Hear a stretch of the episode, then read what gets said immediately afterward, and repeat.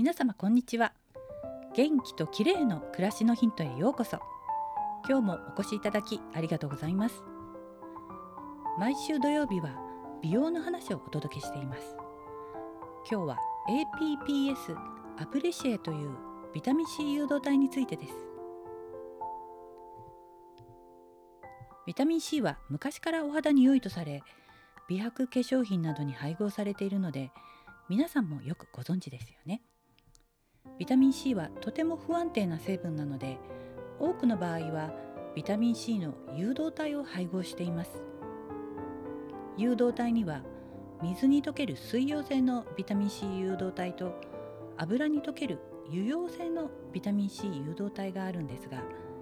なんと APPS はその両方の性質を併せ持つビタミン C 誘導体なんです。なので化粧水にもクリームにも配合することができ肌にしっとりなじみ肌の奥まで浸透するその浸透性の高さが特徴です。ビタミン C はシミそばかす対策だけでなくニキビ予防にも有効で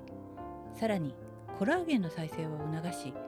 シワやたるみなどのエイジング対策にも効果が期待できます。私もビタミン C 配合の化粧品を若い頃から愛用してきましたが今は APPS の配合されたものをよく使っています。APPS アプレシエは昭和電工さんが製造元でいろいろなブランドの化粧品に配合されています。ドクターズコスメでもよく配合されている成分です。APPS の成分表示はパルミチン酸アスコルビルリン酸酸ナトリウムと書かれています。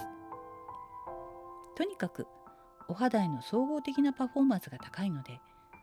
とりあえず何はなくともこの進化型のビタミン C を取り入れてみると良いと思います。